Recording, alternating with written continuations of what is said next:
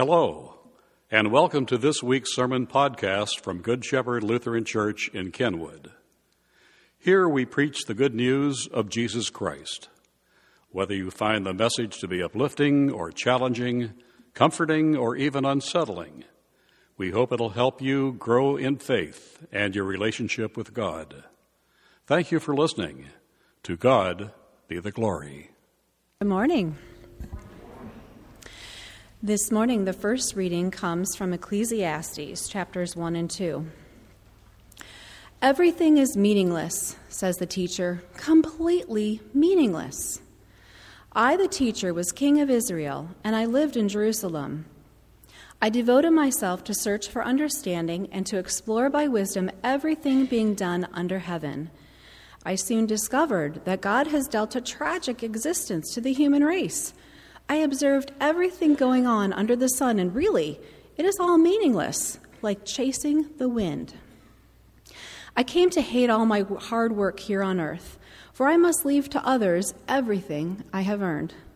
And who can tell whether my successors will be wise or foolish?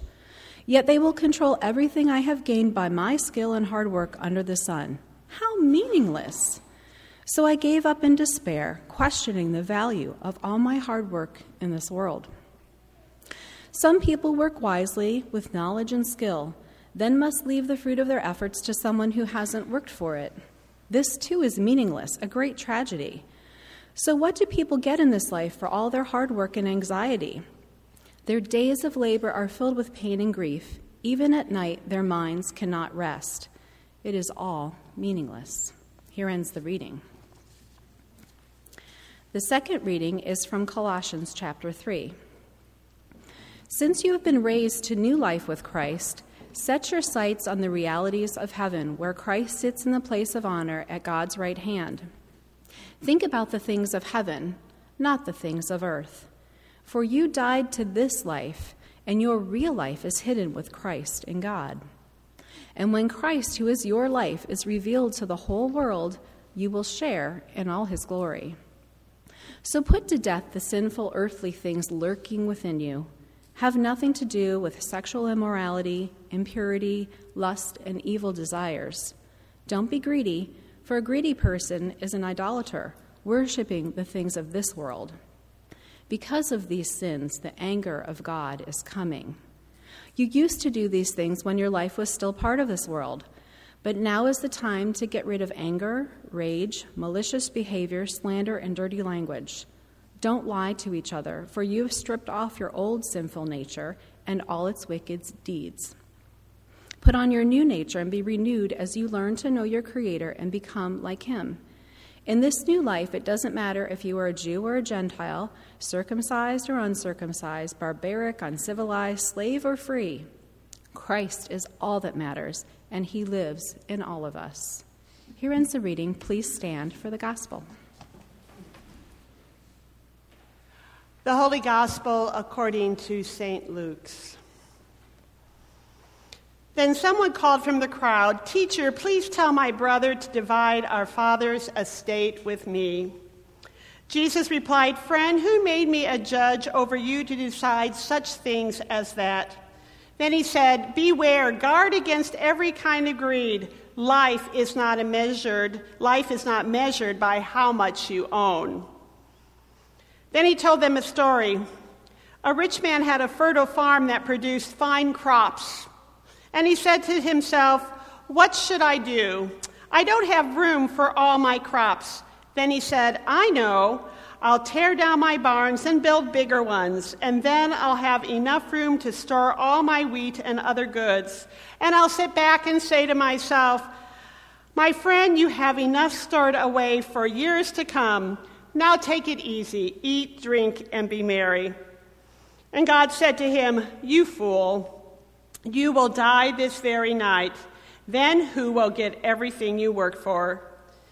Yes, a person is a fool to store up earthly wealth, but not have a rich relationship with God. The gospel of our Lord. well, grace and peace be to you from God our Father and from our Lord and Savior Jesus Christ. Amen. Well, I don't know about you, but I think many who hear today's parable, today's story that we just read, and who live in the U.S. North American context may wonder why is the rich farmer called a fool? We can easily argue that the rich man is a wise and responsible person. He has this thriving farming business. His land has produced so abundantly that he doesn't have enough storage in his barns. So he makes these plans to build bigger ones to store all his grains and goods. And then he'll have this ample savings set aside so he can uh, sit back and enjoy his golden years. That seems like wisdom, doesn't it? And isn't that what we are encouraged to strive for um, in our lives? Isn't it wise to be responsible to save for the future? Don't you hear that all the time? Save for your retirement. If you're um, in your 20s, people are probably saying to you right now, save for your retirement. We know that's hard, but save for your retirement. And people say, save for college so your children can go to college. And they say, save for your house so you can build equity. We hear it all the time. Well, ironically, this past week, while I was reflecting on these texts, a representative from Portico Benefits, which is the ELCA pension and health provider, uh, insurance provider for you know the ELCA congregations, a person stopped by the church just to kind of say, "How are we doing?" And she just happened to be in the area. How ironic is that? And my experience with Portico is that they're always telling the rostered leaders of the church the pastors and um, uh, the deacons to be saving for their retirement and doing more than their congregations are doing, etc., etc. So, this farmer, maybe he's a wise financial advisor because he's worked hard and he's saved, and he can probably tell somebody else some good things of how to do that and how he can uh, encourage us to sit back and relax and enjoy the fruits of his labor. But there's this one little problem. There's this one important thing that the farmer did not plan for, and that was the time of his death. It seems like it came unexpectedly, and according to the lesson, it kind of sounds like God's punishing him, but I don't think that's the point.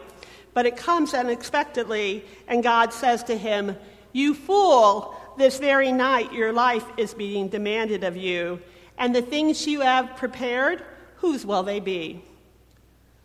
So, this rich farmer is not a fool because he's wealthy or because he saves for the future. I don't think that action is condemned by Scripture at all. Do you remember Joseph, Old Testament guy, multicolored coat, technicolor coat? That was what the Broadway production was called. Do you remember Joseph? He helped rule Egypt. And if you do remember Joseph, you might remember he helped the people of Egypt survive a famine because together they stored up goods for seven years to use during the seven year famine that followed. But we can see that this rich farmer is a fool because why he's considered foolish is because he lives only for himself and because he believes he can secure his life with his abundant, his abundant possessions, that that will take care of everything. And the strange thing in this parable is that when this man talks, he talks only to himself. He's the only person he refers to. He says, Well, what should I do? For I have no place to store my crops. Well, I'll do this. I will pull down my barns and build larger ones, and there I'll store all my grains and goods. And I will say to my soul, Soul, you have ample goods laid up for many years. Relax, eat, drink, ba- drink and be merry. He was only about himself. The rich man's land has produced abundantly. Yet he expresses no sense of gratitude to God for the fact that he, the, the waters came and the sun should and sun shone, and it was kind of the perfect year for an abundant harvest. No gratitude to God for that. Nor does he express any gratitude for those probably uh, workers who helped him uh, plant and harvest this bumper crop. He has more grains and goods in storage than he could ever hope to use. Yet he seems to give no thought of maybe sharing that with other people or even sharing it with his workers. And no thought of what maybe God might want him to do with that abundant crop. He's blind to the fact that life is not uh, is his own to secure, and that life is a gift from God, and that things really can change in an instant. Well, the rich man learns the hard way what the writers of Ecclesiastes from our first lesson said. He realizes the hard way you simply can't take it with you. It's gone when you're gone. And all that we work for so hard for in life will end up probably in someone else's hands. And as Ecclesiastes puts it, who knows if they'll be wise or foolish? Who knows? But having possessions and stuff, if you will, is really a part of our lives, isn't it? We need some stuff. Some of you may be seasoned enough to remember George Carlin, a comedian, and he's got this routine. You can still watch it on YouTube if you'd like to look it up. And he talks about people's stuff. And I think the routine captures what drove the rich man to do what he did when Carlin says, Everybody's got to have a place to put their stuff. That's what life is all about trying to find a place for your stuff. And he goes on and says, That's all your house is, it's a place to keep your stuff. You know, you park your stuff in there, your car in your garage, you hang your clothes in your closet, you get it. And if you didn't have so much stuff, he, he muses, then maybe you wouldn't even need a house. But then he goes on and on and on from there. But it's all about stuff and how we try to keep it. And that's the reality. We do need stuff to live. We do need some shelter. We do need some clothes. We live in a, a four season area of the world. We do need these things. And I want to say stuff is not bad. Possessions aren't bad. Those are gifts from God. But our reality is also this that no matter how much stuff we have, our context says we're always aware of that we need other things, that we don't have enough. This is the world in which we live. In fact, some might even say it's the job of the marketing business to convince us of all the products uh, we need to complete our lives. That's what marketing is about. That perhaps is an oversimplification. But what I observe in myself and what I observe in others is when you throw all this together, the end result is sometimes we just feel like we never have quite enough stuff. And like the rich farmer, we're tempted to think that having large amounts of money and possessions stored up will make us secure.